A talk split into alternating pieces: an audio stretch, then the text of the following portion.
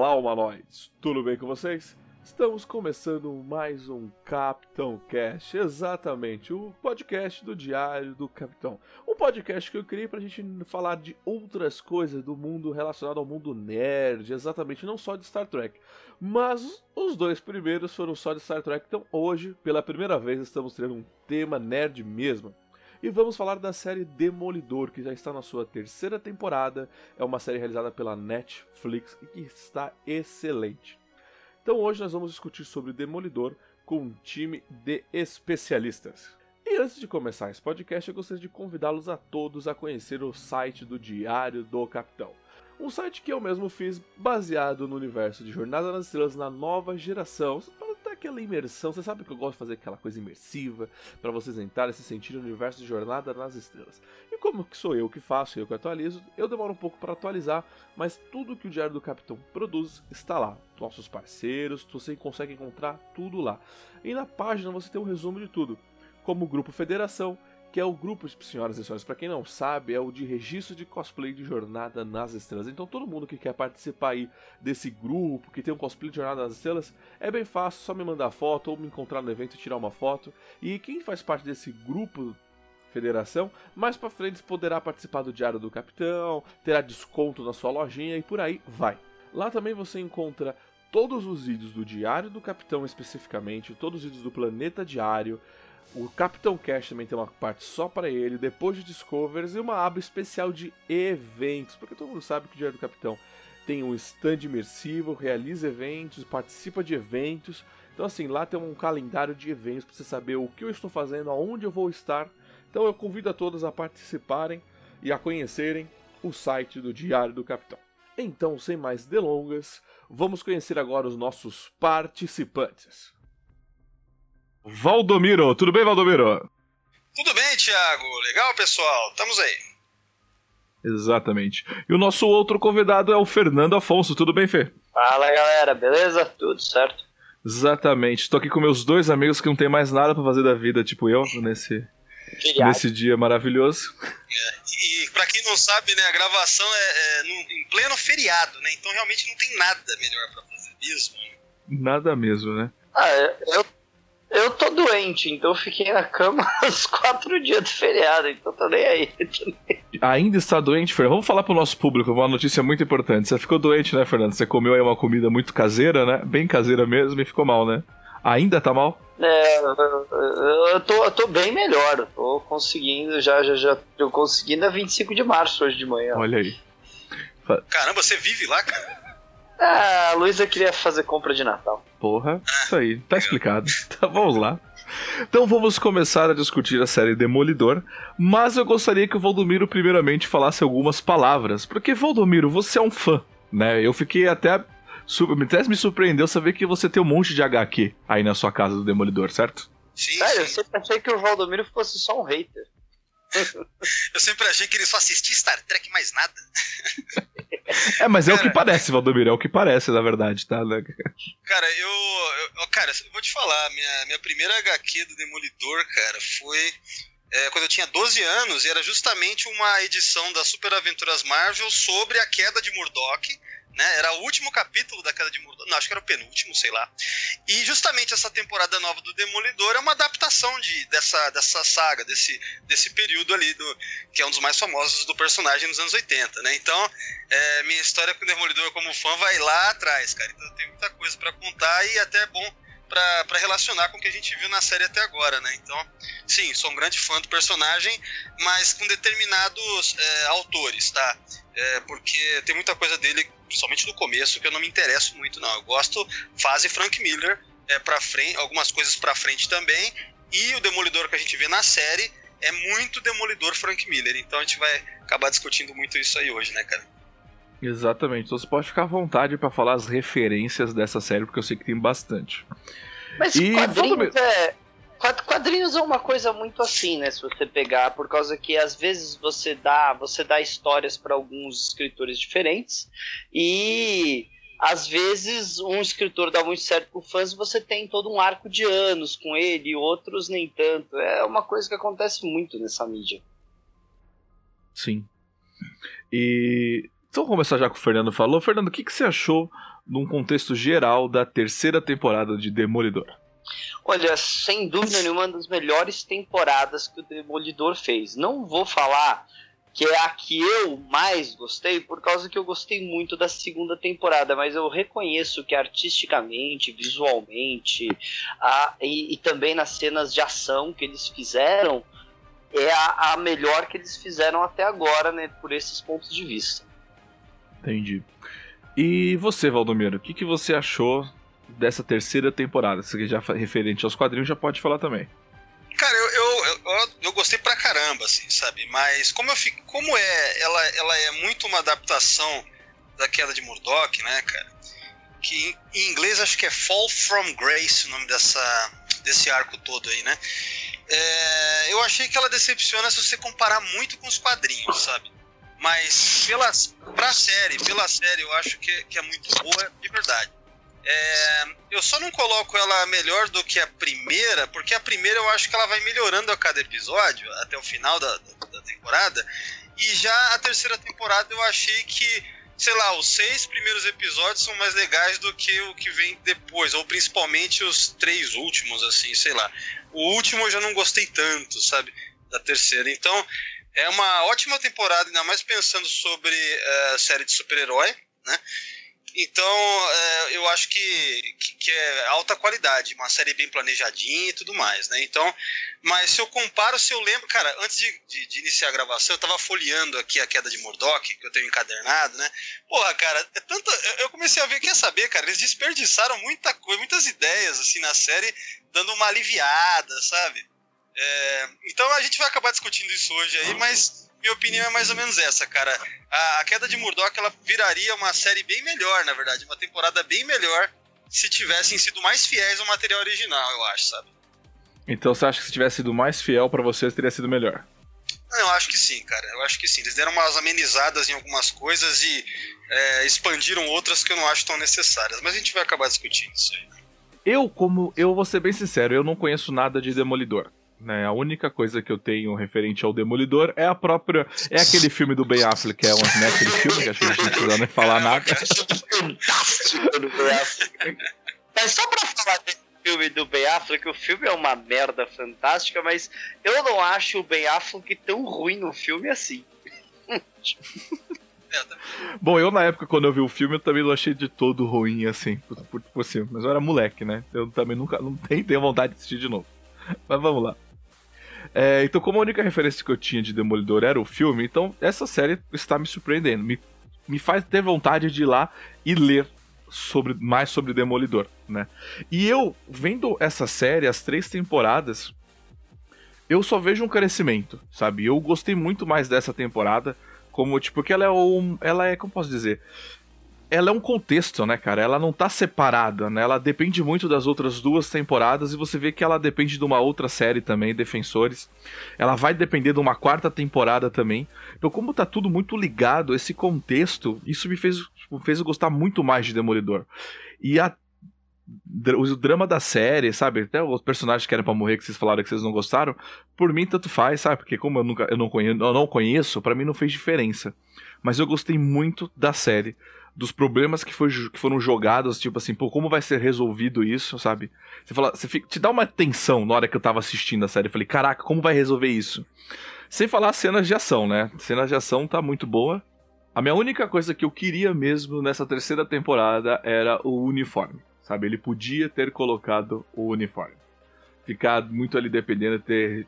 Isso eu não curti muito. Mas, né, isso é uma coisa dessa terceira temporada, né? Mas eu, particularmente, gostei muito dessa terceira. Tanto que quando acabou a terceira temporada, eu assisti tudo e falei, nossa, vou, vou voltar a assistir agora aquelas séries da Warner, Supergirl, Flash, puta, aquela coisa de criança, que foda, que bosta. Então esse é o meu, meu comentário mais geral, assim, né? É, não, eu queria comentar um lance aí sobre lance de uniforme. É que uma coisa que eu gostei nas duas primeiras temporadas e que não teve nessa, é que nas duas primeiras temporadas a gente teve um episódio, pelo menos, em que o Matt passa de uniforme e mascarado o episódio inteiro. Inteiro, né? Que é, são dois episódios fodas, assim, separadamente, né? É, já nessa, a gente não teve isso. A gente não teve pelo menos um episódio dele de máscara inteiro episódio, sabe? E isso aí eu senti falta é, também. Agora, relativo a, a, não ter ele ao final dessa temporada, é, a gente está liberado spoiler aqui, né? É isso? Com certeza. Tá. Porra! Então, assim, ao final da temporada a gente não tem o um momento em que ele, que ele veste novamente o uniforme dele. Eu achei fraco, principalmente porque eu, vou, eu fui folhear aqui a queda de Murdoch, né? Cara, e, e, e olha só, na, no penúltimo capítulo, na penúltima edição, é, acontece isso. Tem um carinha lá que o rei ele contrata, né? Pega para vestir o uniforme do Matt, se fazer de demolidor. E não daí... é o Bullseye. Não, e não é. E não é o Bullseye. É, não, não na queda de Murdoch. Esse lance do, do mercenário colocar o uniforme do Matt é uma, é uma fase posterior à queda de Murdoch, que é do final dos anos 80, que eu gosto muito também. Mas voltando aqui, cara, é, o momento em que o Matt coloca de volta o uniforme, a última página dessa edição é uma splash page sem diálogo nenhum, apenas ele com o uniforme, bastão na mão e fogo ao fundo e acaba a história. Cara, é, é tipo épico o momento que ele volta, porque de fato na, na saga Queda de Murdoch, realmente o Matt passa grande parte, mas assim, grande parte sem uniforme, sem nada. Tudo bem, na terceira temporada aqui da série ele ainda fica com aquele uniforme inspirado lá pelo. É aquele da primeira temporada. É, não, mas esse da primeira temporada também foi inspirado no HQ, que é a é Daredevil Man Without Fear, que, que é também escrita pelo Frank Miller, que é puta, é do caralho, né? E muito da segunda temporada da série é baseada nela também. Principalmente aquele lance de como que ele conhece Electra e tudo mais. Mas a questão é a seguinte. Então, aí a, a, o último, último capítulo, cara, envolve o Demolidor junto com o Capitão América, tem uma aparição dos Vingadores, é rápida assim, mas é o seguinte, é ele voltando de uniforme, sabe, B10, assim, sabe? Então, faltava isso. Pô, ainda mais por ser tão baseada na queda de Murdoch, entende? Então isso aí para mim já foi uma decepção mesmo, ao final dessa temporada. É, eu, eu, eu tava, eu tava na verdade, é, eu não conhecia essa HQ, mas eu tava contando que no final, como ele assim, ele vai limpar o seu nome, ele ia limpar o nome dele, tipo o nome do Demolidor, ele ia aparecer com o uniforme, dizer, eu sou o Demolidor, sabe? Eu achei que faltou esse, esse, realmente esse final épico dele com o uniforme descendo o cacete em todo mundo, sabe? Faltou isso, sabe? Esse uniforme é meu, sabe? Então, eu acho que faltou. Acho que ele, nessa parte, no final, pecou nisso. É, deixa eu fazer esse comentário também, porque eu concordo totalmente com isso de que uh, o uniforme é muito parte da identidade do personagem. E a primeira temporada soube trabalhar muito bem a criação do uniforme, que a gente descobre que não é uma roupa qualquer, né? É um, e também não é uma armadura, né? mas é, ela tem todo o uniforme tem todo um propósito, ele tem toda uma coisa, ele não é uma, uma, uma coisa que eu coloco para sair na rua aparecendo por aí, né? É um uniforme. Tipo você de capitão, né? É, basicamente, vai. É, é, a identidade do, do, do, do super-herói se confunde com a roupa que ele tá usando. Você sabe que é ele é. E, e você mostra que o, o cara que fez a roupa, tudo aquilo, eu achei genial a coisa toda. Eu sei que é ele por causa que não era a voz dele, da Karen e tal. Eu gostei de tudo isso, mas a volta quando você tem o, o herói recolocando o uniforme, assumindo, reassumindo a identidade dele, como eles fizeram na série dos defensores, que tem um ponto na série dos defensores que ele bota o uniforme para liderar os defensores aí que você fala, olha, o demolidor chegou finalmente de verdade, né? É, essas coisas falta, não tem jeito. O fã sempre vai sentir falta do momento. É que nem é, é, é, que nem quando o, no, no Super-Homem 3, quando ele tá. Quando o Clark Kent e o Super-Homem estão lutando naquela luta na cabeça dele, e a hora que ele que ele vence o mal dentro dele, ele, ele rasga a camisa e tá usando o uniforme por baixo. É um simbolismo que você precisa sempre. o retorno do herói retorna sempre com o uniforme que ele usa. É, é o comeback, né? É o momento do comeback, cara. Isso aí é do e, caralho. E só, pra, e só pra falar aquele negócio aí, eu volto a assistir Supergirl, Arrow e tal. Olha, eu concordo, porque eu também tô assistindo todos esses Arrow, Supergirl e tal. E eu tava mó empolgado com esperando que eles fizessem uma, uma adaptação da história do Arqueiro Verde, que ele vai pra prisão e tem toda uma história na prisão. Eu tava esperando ver essa adaptação, porque até agora É difícil você ver a galera do Arrowverse, apesar de eu achar eles extremamente competentes no que eles estão fazendo, fazer adaptações diretas de história dos quadrinhos. Eu achei que eles iam fazer, tô no sexto episódio do, do, do Arqueiro Verde e eu não vi a adaptação até agora, então sei lá, é meio triste. É, chega a ficar fraco, né? Eu acho que agora eu vou pular pro vilão né, do seriado, que também, na minha visão, foi um.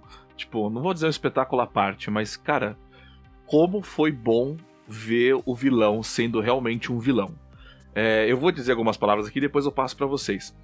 Quando eu tava vendo o rei do. Tipo, o Wilson Fisk realmente botando a roupa do vilão, sabe? O paletó branco, sendo chamado de rei do crime. E tudo que ele planejou, tudo que ele manipulou, tudo que ele fez, é, Aí aquilo que você acabou de falar, eu falo assim, caraca, era esse o Luthor que eu queria de um tal filme ou de uma tal série, sabe? Falei, caramba, era esse o vilão que eu queria, na, tipo, no... Assim, como a Marvel tá fazendo um bom trabalho de construção de vilões, sabe? De enredo de história. Porque, não sei para vocês, mas eu quis saber a história do vilão, do Wilson Fisk, eu quis saber mais sobre ele, sabe? Então eu acho que assim, a série soube equilibrar muito bem dentro dela, não ficou só focado numa única coisa. Sim. É, você sabe que nos quadrinhos, cara, é, é, uma história lá dos anos 80, cara, na época que o Frank Miller tava ainda, mas antes da queda, que tem lá a história em que a, a Vanessa morre, né? E, e, é mó traumático, assim, pro, pro Wilson Fisk, né? Daí... Legal, você contou spoiler, agora é o spoiler, tipo, da quinta temporada de Demolidor, tô brincando. Não, mas, é, mas é tudo fora de ordem as coisas, porque, por exemplo, Sim. você tem o, o, mercenário nessa série, sendo que na queda de Murdoch ele não aparece, né? Então, Sim. é, mas ao mesmo ele tempo nem... é icônico uh, o duo, né, o, o rei do crime com o mercenário. Ao mesmo tempo também eles criaram essa origem diferente do Mercenário. Veja bem, eu não li tudo de Demolidor. Por exemplo, de, do ano 2000 ao ano de 2010, mais ou menos, eu não li praticamente nada. Então, de repente, eu não sei se fizeram alguma releitura em alguns dos personagens. Por exemplo, o Fog, a, a, a família do Fog que aparece no seriado, não tem nada a ver com tudo que eu li entendeu? A mãe dele, na verdade, que dos quadrinhos, cara, clássico, ela é tipo assim, ela é uma advogada dona de firma, assim, não tem nada a ver aquele lance daquela família dele com aquele, aquele bar, lanchonete, sei lá, entendeu? Então eu não sei também se de repente foi uma nova versão que apareceu aí que eu não tô ligado. Entende? Ou se eles criaram pra série, eu não pesquisei esse ponto, né? Então eles fazem algumas coisas diferentes, eles pegam arcos que nos quadrinhos aparecem depois e readaptam para esse daí, né? Você tem referências, por exemplo, a uma saga dos anos 90 que chama Diabo da Guarda, que foi escrita inclusive pelo Kevin Smith, mesmo Kevin Smith aí do cinema e tal, da cultura pop. Ele fez essa, esse arco aí que é, acho que é de 90 sei lá, 5, 6, eu não lembro agora, eu tenho aqui encadernado, né? Então você tem referências a isso, eles fazem um apanhado de coisas. Lógico, é, é, majoritariamente é o Demolidor do Frank Miller dos anos 80 e aquele lá do, de 93 lá que que a gente viu na primeira temporada e na segunda, que é o lance lá da. Quando mostra a Electra e eles na faculdade e tudo mais. Mas, enfim, no final das contas, eles, te, das contas, eles tentam fazer essa, essa mistura. Que no geral eu acho que funciona, só que eu não concordo com tudo, mas aí é coisa de fã também. Sim, é, isso é coisa que você, de diferença de quadrinho para o seriado, né? Mas acho que como adaptação eles estão mandando bem você não precisa concordar com tudo para apreciar a obra. Né?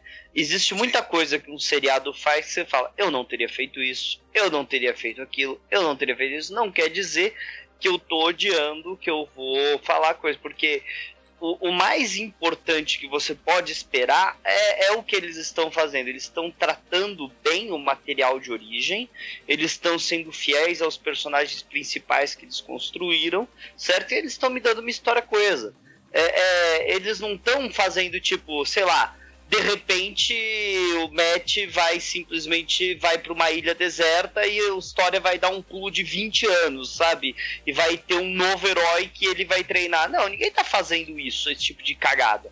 Você tá seguindo a história. O, o, o seriado é o Demolidor, você tem três temporadas, interligação com as coisas, e eles estão sendo fiéis a quem eles apresentaram na primeira temporada pra gente, com evolução de personagem. Hum, exato. É. E o que, que vocês acharam em relação. Acho que eu já vou fazer um aglomerado do FBI, né? Porque tem um agente do FBI que tá meio que sendo manipulado drasticamente, né? Toda essa situação do FBI, porque eu já ia falar, porque também o FBI entra na situação do mercenário, né? do, do, que agregou, vocês gostaram dessa situação? Porque eu, por exemplo, eu não. Assim, eu queria falar, o Valdomiro conhece o mercenário pelos quadrinhos, né? Mas eu gostei muito da maneira que foi tratado na série, você entendeu? Tipo, Wilson Fisk a, é, indo no. Como que eu posso dizer assim? No. Ai. Na fraqueza de cada pessoa né, estudando para você conseguir, para ele poder sugar o máximo que ele consegue, você entendeu? E isso ele conseguiu fazer tanto com o FBI, com as pessoas, com a família e com o mercenário. Pode falar. Cara, eu gostei da. É, é diferente, é totalmente diferente dos quadrinhos. Veja bem, é, de repente é alguma coisa que eu não li aí, que é dos anos 2000, né? Mas eu tô duvidando, eu tô achando que eles criaram mesmo é, essa origem pro, pro mercenário, né? Mas é diferente, mas ficou legal, cara. Ficou realmente bem construído. Aquele ator que eu não sei o nome, ele manda muito bem, né? E a manipulação que fiz que faz nele, cara, é, é foda, é bem legal, você acredita.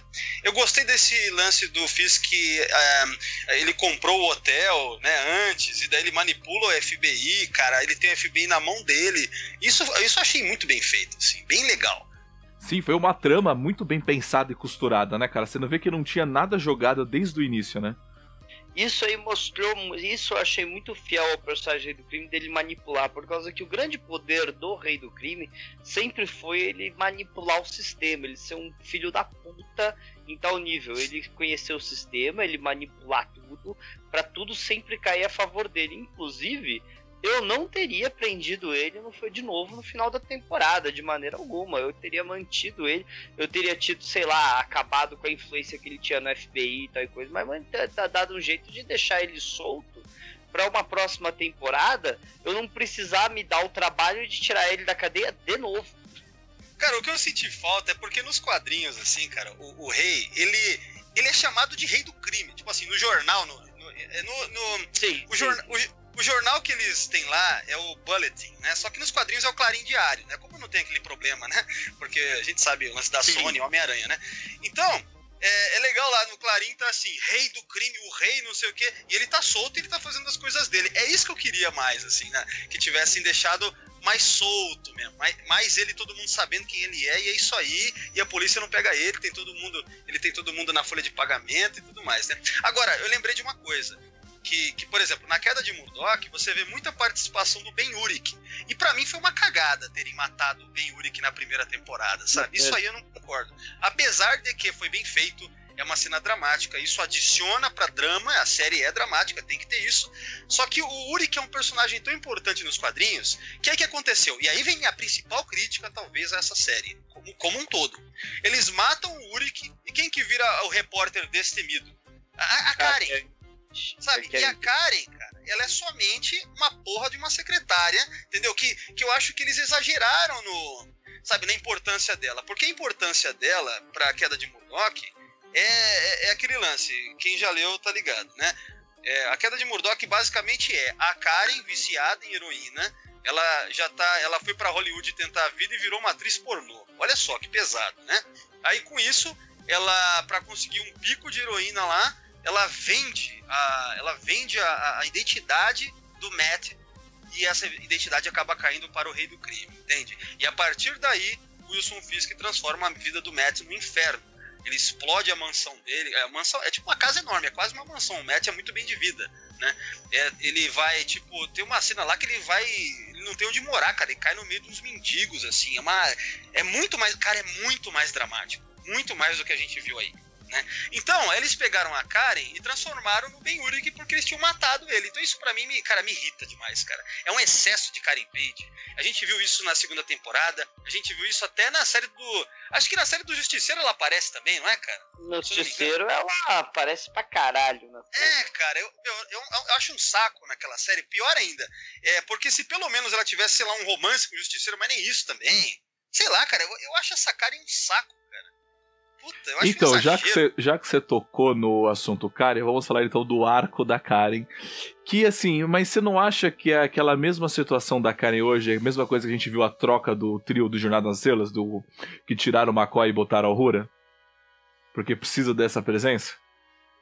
Presença o quê? Você tá dizendo feminina? É exatamente, é exatamente. É isso que Cara, eu. Mas, mas aí é que tá. Mas aí vem uma outra crítica aí Cara, no, nos quadrinhos sempre houve, né, uma mulher forte ali como presença. Na queda de Murdoch, nem tanto, a Karen é essa viciada aí, mas ela se redime, tanto que nos últimos, nas últimas edições ela volta com o Matt, pede perdão e tal, ele salva ela, ela vai atrás dele, não sei o que e tal. Né? É um, ela tem um arco de redenção na queda de Murdoch, que aqui ela é só, sabe, essa seriada eles deixam, eles passam muito pano para isso, cara entendeu? E aí você poderia colocar mais uma vilã, né? Que nem, por exemplo, foi a Electra, ou eles estão guardando isso pro futuro, mas a questão é, tem personagem forte feminina no Demolidor, sempre teve, e não tem que ser a Karen, entende? Eu, eu acho um exagero. Ok, isso. então você é, é contra a Karen. Vai falar, é, Mas aí é o problema de que personagem forte feminina você ia colocar. Ah, eu, eu é... tenho aqui, cara. Qual, qual que é? A não, Mary não, Ford, é, né? que assim, não, tudo bem. A, a questão é que para você trazer uma outra personagem forte agora nesse ponto da série, você precisa dar contexto para ela. E eles só contextualizaram até agora Karen, mais ninguém. E se você quiser trazer. E, e os quadrinhos, principalmente os quadrinhos do Demolidor, eles sempre foram muito ligados com fazer intersecções. Aliás, o universo todo da Marvel ele é muito bom de fazer intersecções com outros universos. Então, sempre que você precisa de uma personagem feminina forte, você pode pegar emprestado de outras histórias, você pode pegar de outros lugares. Pô, tem um arco inteiro no, nos quadrinhos que ele é casado com a Viúva Negra. É, você tem é, essa possibilidade. A série não tem essa possibilidade. Não, é, você não por isso, que eu, por isso que eu citei uma personagem que foi criada para as histórias do Demolidor mesmo, entendeu? Sim. E tem outras também. Nos anos 90 tiveram mais. É, mas eu né? senti então... isso que o Fernando falou. Eles, eles não quiseram. Como é um seriado, eles não tem muito ó, da onde puxar. E talvez a elétrica fique para a próxima temporada. E como só tem a Karen Page e já ela já tá trabalhada, eu falei assim: ah, vamos trabalhar com ela, entendeu? E aí foi. Então até por eu até então aceitei, entendeu? Eu até achei um episódio, um episódio só pra ela. Eu, eu assim, não me, não me incomodou, mas eu achei muito, entendeu? Não me incomodou, mas é, eu até achei é, muito. O episódio, inclusive, chama Karen. O nome do episódio é Karen. É, esse episódio só pra ela, sem dúvida nenhuma, foi para agradar pessoas como o Valdomiro, que conhecem tanto os quadrinhos, que sabem desse, desse problema de drogas e tal e coisa. Então eles colocaram, só que em vez de eles colocarem no mundo atual da Karen, eles colocaram um passado complicado Sim, drogas. Porque hoje é, ela tem que ser politicamente correta, você entendeu? É, então o problema é que nem é um problema com drogas que ela tem. Ela apenas é uma usuária casual com namoradinho. Isso não é um problema com drogas. Isso não é que nem você vender a identidade do Matt por causa de um pico de heroína. Sabe? Ela tava tirando uma cocaína ali de boa com o namorado. Sabe? Então, tipo, é, pra de mim, boa. pra mim, isso foi uma.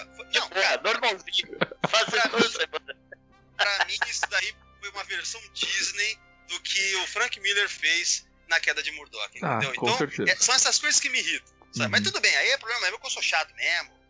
Mas é que assim, né? O, o, os quadrinhos sempre tiveram os heróis de para todos os tipos de gostos, né? Graças a Deus. E o Demolidor é, principalmente dessas fases pós-Frank Miller, se torna um, um herói para um público mais adulto, um público que gosta de uma coisa mais violenta, mais coisa tal, mas que também não é o público é, justiceiro, né? Que quer ver sangue a todos 5 a cinco minutos. E isso é interessante você ver que, que, que pro. Então essa estilo Netflix de série pro Demolidor funcionou muito bem. Inclusive funcionou muito melhor do que pro Punho de Ferro ou pra própria Jessica Jones. Eu não vou falar do Luke Cage porque eu acho que as séries do Luke Cage estão fantásticas e não entendi porque que eles cancelaram a hora que o Luke Cage virou o rei do crime lá da área, da, da área dele. Só uma, só uma curiosidade aí. É, na primeira temporada da Jessica Jones, tem um vilão lá, que, que é aquele policial, que começa a usar umas drogas meio super soldado, né? Na verdade, nos quadrinhos é mais isso, né? Lá é, é meio que deixa ele viciadão, assim, meio ligadão, né? Aquele cara é o Bazooka dos quadrinhos. E esse personagem, o Bazooka, ele aparece justamente na história é, que é do que, que, é das últimas edições aqui da Queda de Murdoch, quando tem o comeback do Demolidor de uniforme, né? Então aí tá lá o Demolidor com o Capitão América lutando contra o Bazooka, né? É, então, enfim, eles acabaram deixando esse personagem para Jessica Jones lá. Aliás, a gente vai ver um futuro de verdade de Demolidor, sendo que eles estão cancelando basicamente todo o universo dos defensores, menos ele? É, eu ia deixar isso para falar no final, tá? Mas se vocês quiserem falar aqui agora, a gente fala. Porque eu ia falar justamente isso, porque o Demolidor, ele é uma série que a terceira temporada acho que surpreendeu muita gente. Apesar deles já terem cancelado o Punho de Ferro e o Luke Cage, essa terceira temporada de Demolidor surpreendeu. Né? Olha, a não ser que eles cancelaram o Luke Cage e o Punho de Ferro para fazer uma série para os dois juntos, que seria tipo os heróis, Heroes for Hire, não sei como é que ficou em português Heroes for Hire, Valdomiro. Puta, nem sei, cara, como é que foi em português. Eu sei que o, o, o, Luke Cage em português era chamado de herói de aluguel. Era assim que era nos quadrinhos, né? O herói de aluguel. Então... Sim, mas, é, mas teve toda uma. Tinha toda uma fase deles do, do, nos quadrinhos, os dois morando juntos, os dois sendo tipo companheiros e tal, e o caralho é quatro. É, mas eu não lembro qual que era o. Então, Puta, isso aí, cara, e se... quando era moleque. E eu, eu, até cheguei a pensar, cogitar, porque a Disney é da Marvel também agora, tá? Né? Quer dizer, ao contrário, né? Marvel é da Disney, né? Eu cheguei até a cogitar a ideia, não sei se vocês vão concordar, tipo, talvez houve esse cancelamento na Netflix, porque na verdade eles vão levar pro stream da Disney. Você entendeu? Olha, é muito possível, não duvido nada talvez tenha alguma cláusula contratual ali na Netflix que a gente desconhece, né? Para eles poderem trazer para o serviço de streaming da, da, da, Disney, mas apesar de eu estar tá achando tudo isso fantástico, talvez tenha mais futuro pro Demolidor e pro streaming da Disney, porque o streaming da Disney tá prometendo série com o Loki, série com a Wanda, aí você finalmente ia poder encaixar esse universo de defensores com o resto do universo da Marvel. Eu adoraria ver a, o encaixe, pessoalmente. Mas só uma coisa aí que, que vale falar um pouco, né, já que entrou nisso. E aí, cara, cadê a conexão com o MCU mesmo, né? Tá estranho tudo isso daí, faz tempo que tá estranho. Então, o, a, a conexão nessa série com o universo, na verdade, não teve. A única conexão que teve foi com aquela com, com a outra série, é, agentes da Shield? Existem indicações que estão no mesmo universo, mas são indicações pequenas, que nem na primeira temporada do Demolidor, o, aquele cara que a Karen matou, que eu esqueci o nome dele lá, que trabalhava o pro Wesley, né? É, ele, ele, é, ele, ele briga com os capangas falando, por um acaso o cara que bateu em vocês tinha um martelo mágico? E você tem na série da Jessica Jones, é, a Jessica Jones falando pra mãe dela que se ela não parasse, eles levavam gente como elas pro The Raft, que é onde o, a galera do Capitão América fica presa depois da Guerra Civil. E, tem outras coisas tem também. Várias... Por exemplo, na primeira temporada eles fazem menções ao ataque em Nova York, é, em diálogo. Você tem no, na sala do Ben Urich, você tem dois, pelo menos dois jornais, assim, duas capas de duas primeiras páginas, né? Uma que fala do ataque em Nova York, com foto, Isso. e a foto do Hulk do filme de 2008, ele lá, tipo, tá assim, é Battle in Harlem. Não, Harlem não, é... é foi, em, é, foi em Harlem, foi. Não, foi em Harlem. Foi em Harlem. Tá. Foi Harlem que o Hulk luta com o... Ai, Abominável. Abominável. É, é, e também não podemos. E também existem algumas. É, quando na série da Jessica Jones, primeira temporada, quando o Luke Cage descobre que a Jessica Jones tem poderes, eles meio que fazem uma alusão a então você é mais um desses super freaks super poderosos que era se você acompanhasse o que estava acontecendo na série na época do, do Agente da Shield, tava estourando o negócio dos inumanos e a galera tudo preocupada, era o que estava acontecendo na época. Então, existem indicações que é o mesmo universo. Agora, vamos falar a verdade, se realmente fosse o mesmo universo e toda aquela merda estaria acontecendo, cadê o Homem-Aranha que fica vigiando as ruas de Nova York e não aparece em porra nenhuma disso? Não, mas, não, mas acho que essa parte aí, Fernando, e já nos quadrinhos sempre foi assim também. Então, quanto a isso, não, não seria esse o problema, sabe? E nos quadrinhos é a mesma coisa, cara. A mesma coisa. Até mais absurdo, bem mais absurdo, assim, sabe? Então, quanto a isso. Bom, nessa terceira temporada, a única relação que tem, até alguém achar, né? Porque a gente tá gravando bem, bem recente, né? Porque tem aqueles caras que vão pegando referência daqui a um ano, né? Vira e mexe sempre sai uma coisa assim. Mas a única referência é que lá na, na sala da Karen, que aquele, tem um monte de jornal no fundo, tem lá uma matéria dizendo blackout afeta Nova York, que é referente a um episódio dos agentes da SHIELD aí, de uns terroristas que atacam. Bom, mas não teve tanta referência, nas outras já tiveram mais. É, assim, que eu assisti, terminei há pouco tempo a última temporada de Agentes da Shield, e o que eles fazem na, na, na, temporada final de Agentes da Shield, se você não falar que o mundo inteiro viu o que eles fizeram, é difícil. difícil. Sim. Agora vamos falar de uma outra personagem que estreou, que, que eu vou falar, tipo, é, é toda uma situação que eu achei bem bacana, que é a situação da igreja, né? Com a irmã, né? É, que agora me fugiu o nome dela, tô lendo aqui, mas não vou falar. Meg. A Meg, Meg a irmã Meg, o padre, sabe? A recuperação do. Do Demolidor do com mais as lembranças do passado dele. Já vou dar um. Vamos fazer um aglomerado, você entendeu? Porque aqui tem que ser discussão rápida. Eu, particularmente, gostei muito dele. Daquela. Sabe o, o Matt? É, as pessoas. O, a mente dele brigando com ele mesmo. Eu gostei muito disso, da mente dele brigando com ele mesmo, ele lembrando do pai, sabe? É toda aquela situação da igreja dele se recuperando. Que aí no final, como irmã, ela não sabe os poderes do Matt, né? Sem querer ele acaba descobrindo um grande segredo, né? Saber, o que ela que você... sabe. Não, ela é. Mas assim, é, mas o que, que vocês acharam de toda essa situação da igreja, da revelação pro, pro, pro, pro Demolidor e tudo mais? Cara, isso aí pra mim eu tava esperando, na verdade, porque a gente. Primeiro, ah, você tava esperando pra falar disso? Não, eu tava esperando acontecer isso, porque no final ah. das contas o que aconteceu? No Defensores, no último episódio, se não me engano é o último, quando a gente vê a Maggie, não é? É no último? Não lembro agora. É, a gente vê que ela tá lá tal, pra, pra cuidar dele. É, é, isso? É isso aí, não é?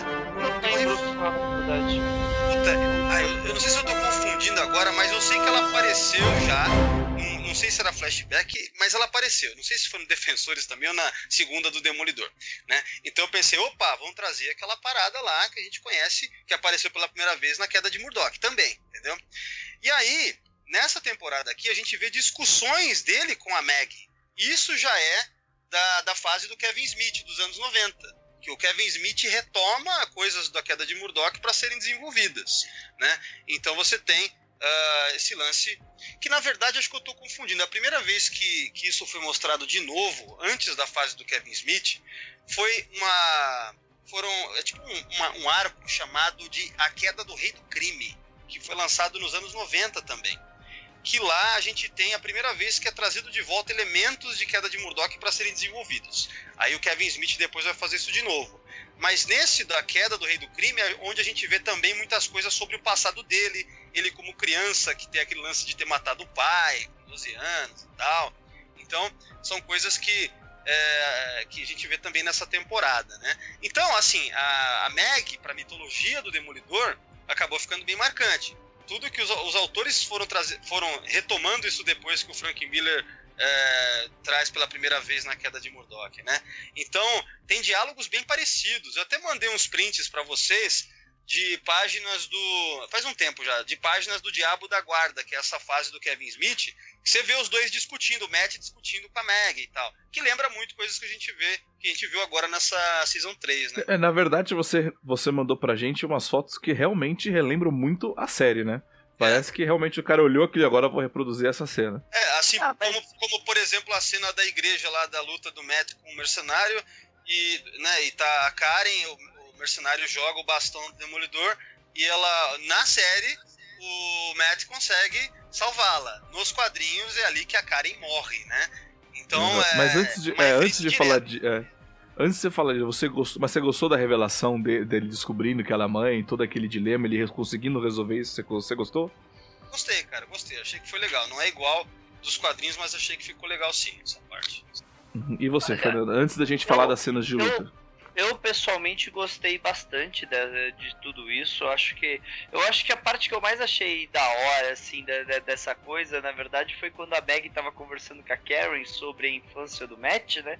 E ela fala que no começo ele tinha pesadelos toda noite. Aí teve uma noite que ela estava muito ocupada e não conseguiu ir lá ficar com ele quando, ela, quando ele chamou quando ele chamou por ela.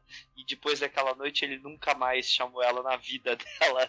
tipo, eu achei muito foda isso, sabe? Do tipo, é, é, você ver a personalidade do super-herói sendo criada aos poucos com essas coisas acontecendo. E essa coisa dela achar que era um castigo de Deus, o caralho, abandonar a família, né, o filho, por causa da igreja tal, isso foi muito foda. Cara, uma coisa que eu sempre achei foda no Demolidor dos quadrinhos e que eles conseguiram magistralmente trazer pra série isso desde a primeira temporada, cara. Que eu acho foda, cara. é que o Demolidor é um personagem que toma um pau e apanha pra caralho, sabe? E não desiste, entendeu? E mesmo assim vai lá e levanta tudo ensanguentado. Cara, isso é muito Frank Miller, cara. É muito Frank Miller isso, sabe? É ele que inventou essa porra aí, entendeu? E todo e depois disso, né, pra frente, todo autor pegou para levar isso mesmo. Cara, isso aí no seriado. E o ator, cara, é Charlie Cox, né? Cara, ele é perfeito pro Matt, cara. Perfeito, cara. Sabe? É porque Apesar você dá o realismo, que, né, é, pro personagem, né? Sim, é, se a gente fosse nitpicking, chato, ele tinha que ser mais ruivo e tal, né? Mas é, beleza, é, ia, sendo chato demais, né? É, mas, mas, cara, mas, em termos de físico ele tá certinho, né? Não é ah, um tá, demolidor, tá. não é um cara gigantesco e musculoso Sim. como parece que hoje em dia todo líder de série tem que ser o arqueiro verde, né? Que é totalmente malhado e forte, o caralho a quatro. Ele se não é o demolidor. Então, isso que você falou agora me lembrou bastante, por exemplo, em relação a, a físico, me lembrou que o David Mazzucchelli, que era o artista que desenhava o Demolidor na época em que o Miller estava na Marvel, né, toda a fase dele dos anos 80, é, ele fazia o Matt assim, atlético, mas não exagerado. E esse cara aí, esse Charlie Cox, ele encaixa bem nesse. O Demolidor tem que ser assim mesmo, cara. Ficou bem legal, porque é, ele é o cara que tem muito do. Hoje em dia os caras chamam de parkour, né? Mas a coisa uhum. é que ficar pulando pelos prédios tal, o cara tem esse lance atlético, meio Ele é, tem que ser ágil. Ele tem é, que ser ágil. Muito, quando você é muito musculoso, você perde velocidade, isso é normal. É só você assistir o boxe peso pesado e peso leve. Mas acho que essa foi a sacada da série, porque assim, tornou o herói muito realista, sabe? Tipo assim, o personagem, o físico do cara tá certo, o uniforme tá certo, porque depois que veio o Homem de Ferro, o filme, todo, todo uniforme de herói é igual o do Homem de Ferro. Né? Inclusive, o Valdomiro até esses dias mandou uma foto do, dos quadrinhos do Batman, né? Foi recente, né? Do Batman. É, com essa piada, assim, entendeu? Justamente fazendo isso, né? Do Colan lá, eu nem lembro agora qual é a piada. Mas eu gosto muito do uniforme do, do Murdoch por conta disso. Porque não é uma armadura do Homem de Ferro, sabe? É um uniforme normal, cara. Tem suas proteção ok. E isso faz com que role a pancadaria, né? Ah, que é o assunto que eu quero coisa, entrar. Hein? Só uma coisa, é. É, que essa série aí ela faz bem fiel também, que tem a ver com o Demolidor do Frank Miller, mais uma vez. Que o Marvin, é ele realmente nos quadrinhos que faz, a partir de um ponto ali, faz o uniforme do, do Demolidor, entendeu? Então tem até o lance de que o, nessa, nessa temporada o Rei do Crime foi lá e, e mandou o Marvin fazer um, um, uniforme do Demolidor para dar toda essa coisa do mercenário usar. Na queda de Murdoch, quando tem o cara lá que é pego para usar o uniforme do Demolidor, é a mesma coisa. O Marvin é obrigado a fazer. Aí aparece o Marvin. Inclusive, cara, é igual, cara. Depois eu vou mandar a foto para vocês, vocês buscam aí. O, o Marvin dos da, da série é igual dos quadrinhos, cara. É um cara gigantesco também, careca, bigode. E outra, o, ele, o Marvin, ele é o gladiador, que é um vilão certo? Que acaba sendo redimido pelo, pelo Demolidor numa história anterior à queda de Murdoch. É, o, o Gladiador ele joga umas serras né, como arma. E vocês devem ter reparado aquele episódio quando o Matt vai lá lutar com ele, né, vai lá falar com ele e acaba dando treta. O que, que ele joga no Matt? Serras é. redondas. Uma referência direta, entendeu? É isso que eu ia falar. Isso é uma é, é referência mesmo ao quadrinho, né? Sim, total uhum, referência claro, ao lance total. de que. Tudo bem que nos quadrinhos ele usa um uniforme de gladiador, é muito mais da hora, né? Tô... É, mas todo é quadrinho. É quadrinhos, né? É quadrinhos. Todo mundo tem é. uniforme. Nos quadrinhos é foda. É, no quadrinho todo mundo decide ter ou ele é vilão ou ele é, é herói. E automaticamente agora tem que ter um uniforme, senão não saiu de casa para fazer nenhum crime, né? Sim, já é diferente. já se viu. Eu, é. quando vou trabalhar, eu boto um uniforme, óbvio. Lógico. E quero perguntar para vocês o que, que vocês acharam das cenas de ação e pancadaria na série do Demolidor. Vou começar com o Fernando agora. Cara, assim, eu acho o a, a série, a, as cenas de ação do Demolidor sempre foram fantásticas. Não vai ficar falando, ah, mas é sempre uma, uma pessoa se batendo no corredor. Foda-se, elas são muito boas. Agora, o showdown final entre o, o, o Bullseye o Kingpin e o, e o Demolidor ali, aquela briga no apartamento do, do Rei do Crime, ficou muito boa. Ficou muito foda, por causa que os três estão se batendo e o, o, o, ao mesmo tempo um tenta salvar a vida do outro e é, ficou muito bom, ficou muito frenático. Agora, sem dúvida nenhuma, a cena que ganha tudo é a cena da prisão, porque você pode ver que são coisa de 10, 15 minutos de cena sem um corte. Toda aquela cena da fuga da dele entrar na prisão, brigar com os caras, rebelião na prisão, a, as cenas de diálogo, tudo aquilo acontece sem corte. São coisas de 10 minutos de cena sem corte no meio de uma ação frenética até ele cair para dentro do táxi e sair. E isso já foi comentado que eu procurei na internet para ver, não teve corte nenhum, foi feito num take só aquela merda. E Ô, aquilo Fernando, ali fantástico. É, você, você, cara, eu tinha esquecido disso para comentar. É sensacional esse episódio, cara. É sensacional.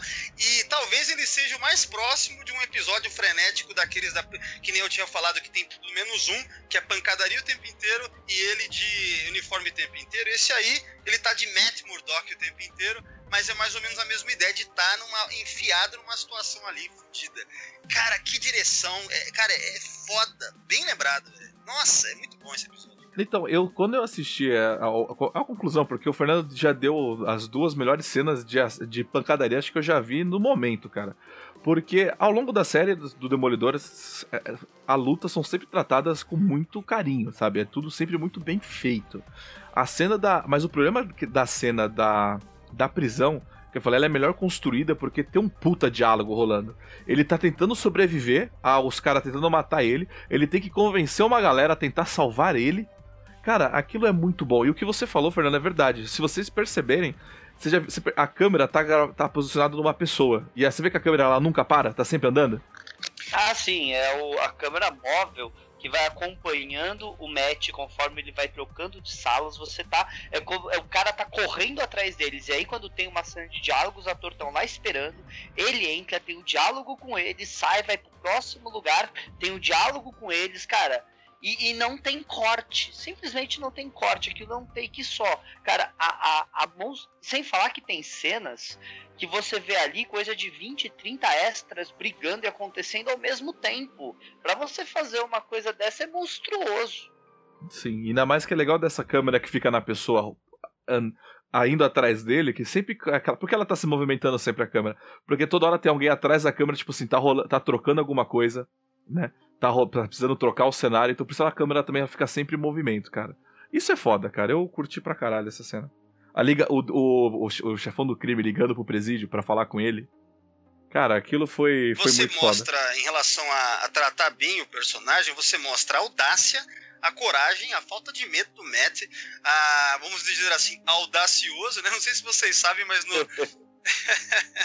tipo, no Brasil, acho que na década de 70, não lembro, que ele chegou a ser chamado de audacioso aí, né? Eu lembrava Porque... de ser o atrevido, não audacioso. É, alguma coisa assim, cara, enfim. Mas você vê essa audácia, você vê. Cara, aquilo é o Matt cara, é a fidelidade ao personagem, o respeito. Ah, meu, é, e, e, a situação que ele tá enfiado, né? E apanhando pra caralho. Isso é demolidor, cara. Isso é demolidor. A única coisa, a única coisa que eu não entendi é por que, que ele precisou roubar a identidade do Fog pra entrar na cadeia? Usa dele, ele é advogado. Usa tua, caralho. Ele não tem, ele não tem mais os documentos dele. Os documentos não, contar, não, não estão mais ele... com ele. Dá um pulo poupa tempo. Não, não é isso. E outra coisa, ele queria entrar, ele queria entrar no presídio, você vê que ele fez questão de ir sem um óculos, entendeu? É, ele não podia não, ser o ceguinho, tá... ceguinho, entendeu? Como é que ele vai chegar lá de cegueta, né? Outra cena que eu curti pra caralho também, é a que vocês comentaram, é a cena de luta na igreja. Sabe? Tipo, você vê que é o desespero do herói, tipo, ele tá tentando derrotar o cara e ele não deixa ninguém ser ferido. Sabe, isso eu gostei, sabe? Ele não tá lutando sozinho, né? Ele tá lutando pra, solver, pra proteger todo mundo que tá ali Cara, dentro. e a pancadaria lá no Bulletin, que o, que o mercenário mata gente pra caralho lá, vestido de demolidor. Isso. Puta que pariu, cara. Nossa. Aquilo ali... Não, aquilo é da hora que ele começa a atacar. Ele, ele pega qualquer coisa e começa a atacar. Sabe, matar a galera. Aquilo não, é muito seja, cara, foda. Ou seja, é, é, o mercenário dos quadrinhos, cara. Mercenário dos quadrinhos. Eu lembro de uma famosa dele assim, do, do Frank Miller, que ele pega uma carta de baralho e joga do jeito certo e dilacera a garganta do cara, assim. Muito louco, né? Nos quadrinhos é até mais exagerado. Eu lembro dele pegando um clips de papel e jogando, matando a mosca na parede, assim. Né? Então, é, você vê que naquele filme do Ben Affleck lá, eles dão essa exagerada, chega ao ponto ridículo, tem. assim, né? É, mas é... O cara tem essa, tem essa cena no filme, o cara pega um monte de clips é, estica e mata um cara na garganta enfiando um cinto. É então, é mas, o, mas o legal da, da série aqui é que eles souberam, na minha opinião, eles souberam encontrar o meio termo entre esse exagero e algo até que dá para você falar que vai, eu vou fingir que eu acredito, sei lá, não é tão, não é tão absurdo, né? Então eu achei legal. Assim, a, a, a, no, no, no, filme do Ben Affleck, sem dúvida nenhuma, ficou ridículo. Ele matando um cara com um palito de dente e tal, que viaja é, é, desrespeitando a física, né? Já, no, já nessa temporada, você vê o, o, os poderes do, do, do, do Bullseye, é fantástico, né? Ele tacando, tudo é uma arma para ele, aquilo é genial. É, não, mas isso, é, isso é o Bullseye, né? Isso é o mercenário, cara. Então, eles, eles souberam, cara, pegar uma coisa, deixar no máximo que dá, assim, de realista, ainda tendo essa coisa dos quadrinhos. Eu achei bem, muito boa essa, esse equilíbrio, né? E tem sido assim, na verdade, né? Desde a da primeira temporada. Essa, essa cena de luta da igreja é para mostrar pra galera que faz filme da DC, principalmente pro Zack Snyder, como é uma briga de super-herói quando tem inocentes no meio. Por causa que você vê o filme do Homem de Aço e o Super-Homem tá socando todo mundo no meio de Metrópolis e pessoas morrendo aos milhares e o Super-Homem tá pouco se fudendo para as pessoas em volta. Cara, um super-herói quando tem inocentes no meio, ele, ele, ele perde a briga para salvar as pessoas, sabe? Essa que é a Exato. coisa que ah, aí você quer fazer, aí você fala, ah, não, mas o filme do Super-Homem, Batman Super-Homem, é um filme violento, é um filme dark and greedy, como eles falam, né? Então tem que ter violência, tem que ter coisa. Assiste a série Demolidor, totalmente violenta, totalmente obscuro, e o herói tá tentando salvar os outros e não matar os outros. Algo que, né, é, o, o, Demolidor da série Demolidor é mais heróico que o Super-Homem em dois filmes do Super-Homem. E depois você não sabe por que, que o universo cinemático da DC tá uma merda. Exato, é, inclusive o final, do próprio final da série, quando ele o, o pessoal tá desesperado, pô, será que ele vai matar o rei do crime? Aí o cara fala, não, mas é isso é um passo que ele, tipo, que o Murdoch vai ter que passar. Ou não vai passar, né? Na verdade, ele fala. Ele é cristão, ele tem os seus valores. Que é de não matar. Todo mundo tem uma segunda chance.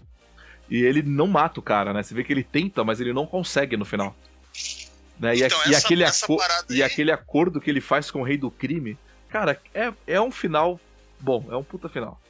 Cara, essa parada eu tenho que comentar, né? Esse lance dele ter esse final showdown com o Rei do Crime aí, cara, meio que resolver toda a diferença. Isso, pelo que eu vejo, assim, é muita adaptação daquele arco que eu falei lá, que chama-se A Queda do Rei do Crime. Porque é onde a gente vai ter meio que como se fosse, sabe, é, o acerto de contas. Tanto é que depois da briga, né, tem toda a, treta e tal, Aí o, o Matt fala para ele assim: Eu perdoo você, né? E tal. E aí meio que acaba e tudo mais, né? E o. Então, é como a gente tava conversando, cara. Eles acabam uh, meio que adaptando uma série de coisas, né? Mas como, né, pra mim acaba ficando meio diluído demais, sabe? É, é, pra mim é, é meio complicado. É porque adapta, adaptou coisa demais. É, eu também não gosto disso. É, quando você adapta uma única, ou uma ou duas, beleza. Mas se você for ver, tem três adaptações aí no meio, né? E você realmente acaba deixando muito vago algumas coisas, né? Às vezes mais... a galera às vezes a galera que tá fazendo essa série tá vendo que os dias deles estão contados e eles estão tentando juntar coisas que eles estavam planejando para acontecer mais no futuro, sei lá, né? Eu queria comentar só aquele negócio que o, o, o Valdomiro falou, que nos quadrinhos o Matt é um puta advogado que ganhou dinheiro pra caralho, e você nunca teve isso, né? No, nessa série. Que isso é uma coisa que eu desconheço totalmente, então, o, entendeu? O grande lance, cara, o que torna o Frank Miller, cara, nessa época ele foi genial, obviamente, né? A obra dele, ele transformou. Cara, só dar um contexto rápido, é mais ou menos assim. No final da década de 70, o título do Demolidor estava para ser cancelado por vendas fracas. Cancelado. Tinha só mais oito edições, se eu não me engano eram oito, e a partir dali ia ser cancelado. Tipo assim, era o contrato que eles tinham, ah, vende mal, vamos só finalizar essa porra e já era, um abraço, né? Assim como Sim, vários tem que dar um final pra história, claro. Não, na verdade não é nem final pra história, só porque já tinha lá, é uma coisa de contrato, ó, tem mais esses oito aí pra fazer. O que, que a gente vai fazer? Bom, pega esse artista bom aí que tá começando, tá, tá, tá afim de, né? E bota ele para desenhar, e quem tava escrevendo era o Roger Mackenzie, acho que era o Roger Mackenzie. Resultado, essas últimas oito, eu tô chutando, acho que era, eu acho que era oito, né?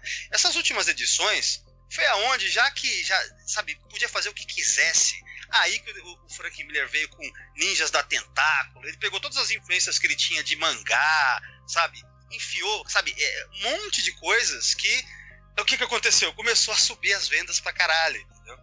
E aí, com isso, é, o Demolidor, ele foi criando essa mitologia toda do Demolidor que hoje em dia não tem como escrever mais Demolidor sem, entende?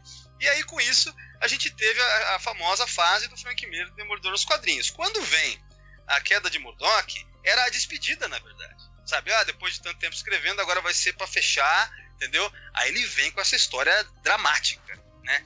E aí o, a genialidade de mostrar ele bem sucedido, com bastante dinheiro, né? Um advogado bem sucedido, é, é para contrastar já o final da primeira edição, quando ele tá no lixo.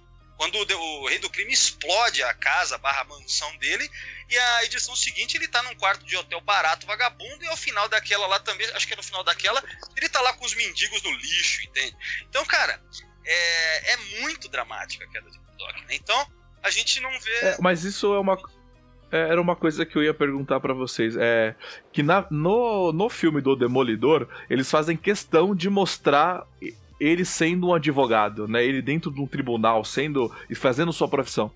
Na série Demolidor até agora não foi explorado isso, né? Quando ele é advogado, tá sempre ligado ao Demolidor, né? Ele nunca é. Parece que ele não é advogado sem ser Demolidor, né? Ele precisa ser referente. Eles deixam né? muito claro que sempre, sempre que você precisa de um gênio da advocacia, chama o Fog, né? O que é interessante, por causa que, em teoria, o Matt seria um advogado extremamente competente. Ele não seria um bosta. Mas é. Oh, oh, e no filme, ah, o filme é ridículo. O filme tem a cena do Ben Affleck, o Ben Affleck consegue saber que o cara tá tá, tá mentindo ou não e perde o caso. É, sim, mas, mas, é, mas, mas pelo menos teve, essa, teve mostrando isso, né? Ele pegando um caso, tipo, qualquer, né? Isso não teve na série. E se eu não tô enganado, eles também eles fazem uma boa construção na série daquele negócio do homem sem medo, né? Ah, não, na série a gente vê muito disso, principalmente na segunda temporada, né? E na primeira por conta do uniforme. Uniforme, olha, olha só que curioso, cara, que eu fiquei sabendo nos anos depois, né? Esse uniforme que a gente vê na primeira temporada, ele é totalmente baseado na, no, no, Homem Sem Medo do Frank Miller, que foi uma minissérie em quatro edições lançada em 93. Eu lembro que no Brasil foi publicado em 94. Eu lembro que eu fiquei esperando sair isso, cara, com ansiedade, porque tinha nos quadrinhos da, da, da Abril, da editora Abril, já estavam anunciando, né? E aí é fantástico. Aliás, a primeira edição eu tenho autografada pelo John Romita Jr., que é o desenhista. Mas enfim, eu quero dizer o seguinte: é, esse uniforme que a gente vê na primeira temporada, que ele volta na terceira, que é esse roupa preta, o Frank, ah, aliás, o Romita Jr. admitiu que foi baseado naquele uniforme do Demolidor do filme, do telefilme do Hulk. Porque vocês lembram disso? é claro que eu lembro. Nossa, verdade, verdade eu lembro. Verdade, eu lembro. A primeira vez que eu vi qualquer coisa do Demolidor foi no telefilme do Hulk. Só depois que eu fui conhecer o Demolidor. Mas a primeira vez que eu fiquei sabendo dele foi no, no, no filme com o do Luferrinho. Cara, esse, esse telefilme. Verdade. Nossa, você, você me lembrou de uma coisa, Valdomiro, que eu já tinha realmente esquecido. Nossa, pode crer. Cara... Mas eu vi, esse, eu vi esse telefilme depois de ver o filme do Demolidor, cara, entendeu? Mas é muito louco. Primeiro vez essa porra de telefilme é. com esse uniforme que todo mundo meteu o pau. Aí vai lá o Romita Jr. e o Frank Miller trazem de volta na minissérie e de repente volta pra TV de novo, né? Influenciado. Nossa, é, é muito louco, né, cara? É muito louco. Assim. Sim, é muito legal ver é. tudo isso. Mas é pra você ver que a galera, eles têm um respeito pelo que eles fazem, né? Você vê que eles nunca tentam se reinventar, né? Eles sempre tentam, tipo, quando eles se reinventam é porque tá baseado ali no, no que já foi feito, né? No que deu certo, né? Isso que é muito bom, não é nenhuma crítica é nenhuma outra série, tá? Não quis ser assim. Não, tá? imagina. Imagina. Não é não. Bom, senhoras e senhores, eu acho que vocês têm mais alguma coisa a declarar sobre a série, ou a gente pode já encerrar aí pra considerações finais. Então tá, beleza. Então, Valdomiro, pode aí já se despedir, fazer o seu jabá. Agradecimento especial por você sempre participar. Então, considerações né? finais junto com despedida, é isso? É, é porque eu não tenho essas considerações finais que você pede pra pessoa concluir, porque a gente já concluiu tudo. Não, mas eu quero dar umas últimas palavras aí, porque Então, Valdomiro, que, diga quero, suas quero últimas palavras coração, e depois eu quero abrir meu coração porque vou, vou, te falar, o Demolidor é muito especial para mim, cara, muito. Isso meio que eu lembro, cara, quando eu tinha 13 anos e li a queda de Murdoch, meio que mudou a minha, minha visão, cara. Eu nem imaginava esse tipo de quadrinho, entendeu? Eu fiquei assim, caralho, cara. Isso me chocou demais. A partir dali, é, o Demolidor virou meu herói favorito, cara. É sem sombra de dúvida, assim. Eu achei que era o super-homem. Não, é. Puta, é difícil. Eu, por isso que assim, super-herói sim é o super-homem. Mas o Demolidor não é um super-herói, apesar de ter poderes, né? Eu não vejo ele assim. Sabe? É, é uma coisa muito urbana. É... O Demolidor, sem sombra de dúvida, cara, é um herói que eu me identifico bastante. Ele é um cara que tem muito problema com mulheres, assim, né, cara? Eu acho muito legal, cara. Né? E então, eu acho legal, cara. É meio que, porra, as mulheres adoram ele, né? Tipo a Viúva Negra, a, aquela Maia, né, nos anos 90. Então, tem muita coisa assim que eu acho ele fantástico. Eu gosto de advogado, filho. É, deve ser. Então, assim, eu acho muito legal essa parte dele, dele se machucar tal. E ao mesmo tempo, o cara passa pelo que passa, só coisa pesada, mas ele se levanta e vai lá, destemido, aquela coisa, né? Então, é muito legal para parar aqui para falar um pouco de Demolidor. E, e, melhor ainda nesse caso aqui, é que estão fazendo uma série que respeita a essência do personagem de verdade, cara. E dos personagens ao redor também. Né? Com alguns exageros aqui, outros ali, que eu não concordo muito, mas, cara, no geral, eu fico muito feliz a gente ter esse material aí, de verdade. Eu lembro quando estreou a primeira temporada, cara, fiquei louco. E é isso aí, cara. Acho que, vamos lá, vai, vai melhorar ainda mais. Ah, eu acho. Eu gostei de saber que você, você gosta do Demolidor por causa de mulher. Nem é sua cara isso, cara. Nem é sua cara. Não, mas, mas é legal porque é realista, ele se fode muito, cara. Não é uma coisa, tipo, perfeitinha. Ele se fode bastante, tá ligado? É, é legal. E você, Fernando? E você? Vai, o que, que você. Então, fala aí suas, suas condições Uh, travou. Fala aí o seu ponto final aí do Demolidor, o que, que você acha do ponto de vista como advogado? É, Cara, eu. Assim, eu gosto muito do Demolidor. Eu conheço, eu conheço muito mais Demolidor do que eu conheço, por exemplo, Homem de Ferro, do que eu conheço Thor, do que eu conheço Capitão América. Por causa que eu acho que era, tipo, histórias, quadrinhos do personagem mais sei lá, mais interessantes, mais realistas, sei lá, na, na época que eu, que eu lia, comecei a ler quadrinhos e tal. Agora, é, essa série eu acho que é genial. Eu preferia que todo super-herói tivesse uma série de três episódios na Netflix do que um filme, para falar a verdade, porque você consegue trabalhar o lore tão melhor dessa maneira, sabe? É tipo, imagina o Homem-Aranha ganhando uma série Netflix que você não precisa, em uma hora e meia tem que contar toda a vida dele no colégio, toda a interação com os amigos, toda a coisa de construir uniforme, toda a coisa dele ser, ter, ter ser mentor de outro super-herói, todo o negócio do tio Ben, não. Em vez de você ter uma hora e meia, duas horas, você tem 13 horas, basicamente, para você contar essa história aos poucos de uma maneira detalhada. E eu acho, eu vendo isso do que eles fizeram com o Demolidor, eu falo, cara, esse era o caminho real para os super-heróis, não no cinema. Mas, né, fazer o quê? Eu acho É, mas você, você abordou uma coisa fácil, né? Porque ao invés de ser uma hora e meia, você tem 13 horas, né? E você consegue construir, né? Porque querendo ou não, é, heróis vêm muito de dos quadrinhos, né? E se você for ver, quadrinhos não tem limite de tempo, né? Você conta quantos gibis você quiser. Você tem uma. Você tem. Você não tem um. Você não fica preso ao tempo de tela. né? E realmente, série. Os quadrinhos você pode voltar histórias, rever nuances de histórias antigas a qualquer hora. Vou citar. Exatamente. Eu tô lendo um quadrinho do Homem-Aranha e eu consigo rever a, a Gwen Stacy a hora que eu quiser nas, nas lembranças dele. Numa série ou num filme, você fica limitado aos atores que você tem. Posso só, só um breve comentário? Vocês estão falando tanto de Homem-Aranha que, que, uma coisa importante de ressaltar é que o Demolidor tem a maior, maior broderagem com o Homem-Aranha nos quadrinhos, a maior broderagem. Eles saem juntos, às vezes, Sim. em aventuras, tem histórias com eles aí. É, e também é importante também citar que ele teve muita parceria, muita com a Viúva Negra, né? Então, que nem o Fernando tinha citado aí também.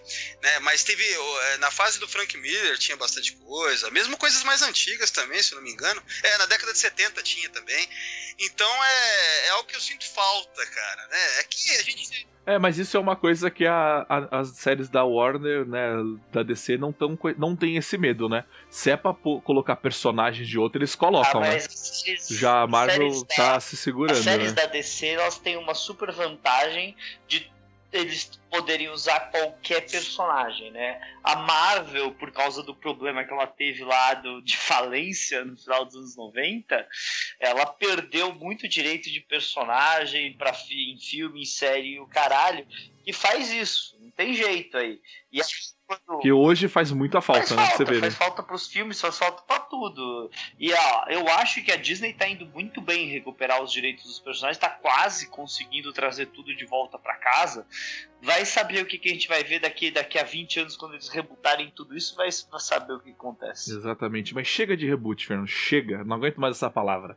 Ah, você é... não acha que em algum momento não vão rebutar o, o, o próprios defensores para se encaixar na Disney? É. Mas chega de reboot. Eu só sei que eu tô assistindo Demolidor. É a primeira. Eu tô tão, digamos que é os meus primeiros passos com o personagem a fundo.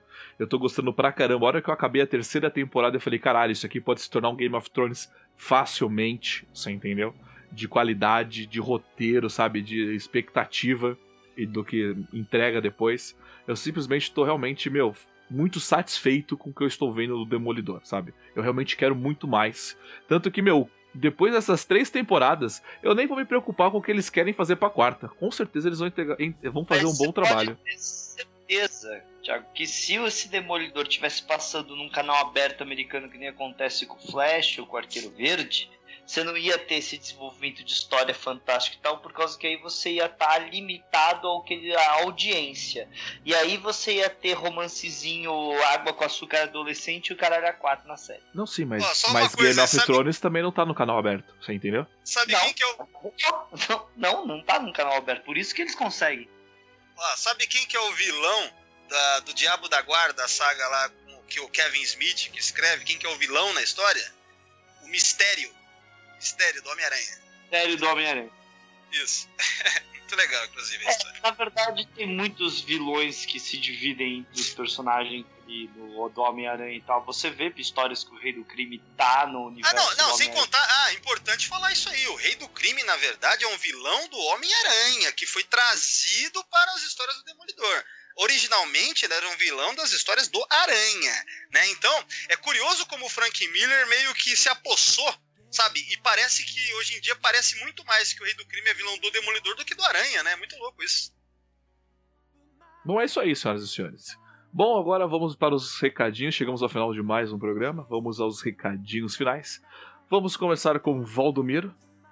Valdomiro, pode aí falar os seus recadinhos finais. Ok, então meu recadinho é acessem o Sessão 31, que é o meu site de Star Trek, nada a ver com Demolidor, né? Mas é isso. É, podcasts de Star Trek, vão lá. É, o Fernando e o Thiago participam com frequência, então é isso. Acessem o site e procurem nas redes sociais. Sessão 31. É isso aí, Thiago. Obrigado, valeu e até a próxima. Eu que agradeço o Valdomiro, porque o Valdomiro ele sabe de tudo sobre o universo nerd, mas ele quis falar do quê? Dessa porcaria de Star Trek. Você ainda não e vai falar pra ele mudar, vai falar pra ele querer expandir, ele te mata, ele corta a sua cabeça fora. mas assistam lá no Diário, no Diário do Capitão também tem link direto pro Sessão 31 e pros programas. Fala, Fernando, agora pode falar seus recadinhos finais o Valdomiro prefere fazer um podcast de duas horas sobre Red Barkley na nova geração do que falar sobre qualquer coisa que esteja acontecendo no Venom, por exemplo. Não, não, não, não. Duas horas sobre o borrão lá, o Future Guy, né, cara? Mais obscuro Desculpa, ainda. pior que isso é fazer um programa de duas horas e um programa de 15 minutos. É, ainda bem que eu faço essas coisas. Bem, gente. Se você gosta de todos esses negócios que a gente está falando, de HQs, de quadrinho e tal, fique sabendo que está chegando a Starcom, que vai ter um palco só para falar sobre isso lá na Starcom, que é a área foyer, que os ingressos estão 30 reais, é só entrar no site da Nova Frota.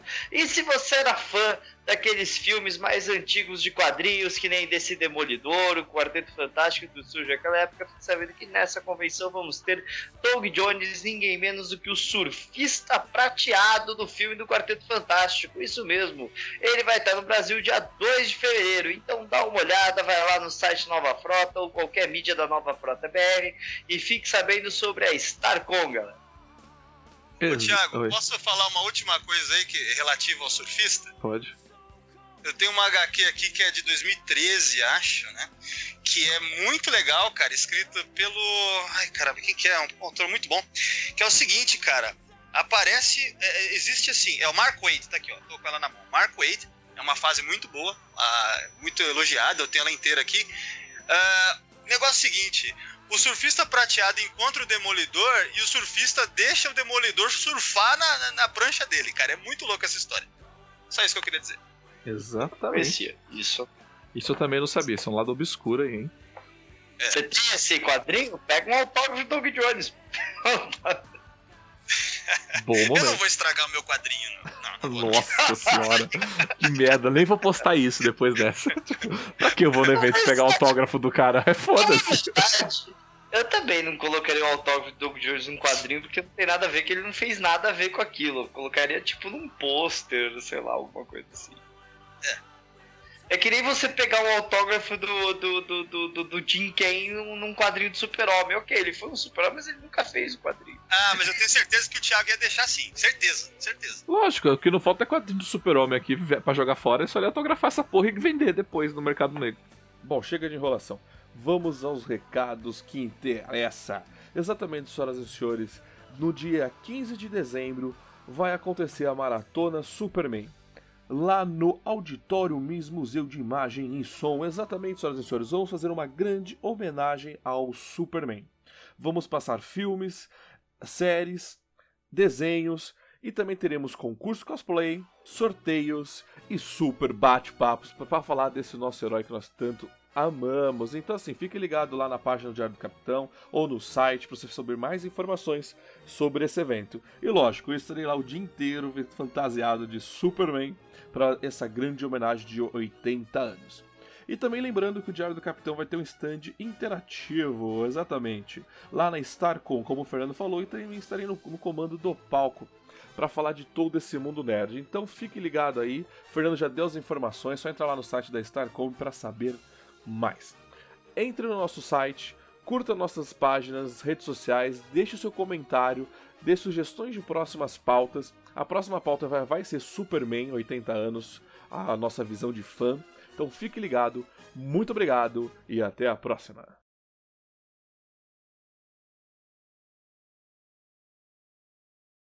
E eu não aguento mais, viu, Valdomiro? Eu vou confessar aqui para vocês aqui que eu não aguento mais. Porque foi a porra da Starcom, né? A gente não parava de falar da Starcom. Aí passou a Starcom, veio a TrackerCon. Cara, não deu o quê? Não deu uma semana, duas semanas, já me inventaram outro evento, cara. Você vê, parece que é propaganda direta nos eventos, cara. Tanto aqui me desabafando, cara. Não tem uma pausa, não dá pra você tirar um final de semana tranquilo. Não, tem que falar do evento Starcom, porque, meu, os caras decidiram fazer, é foda.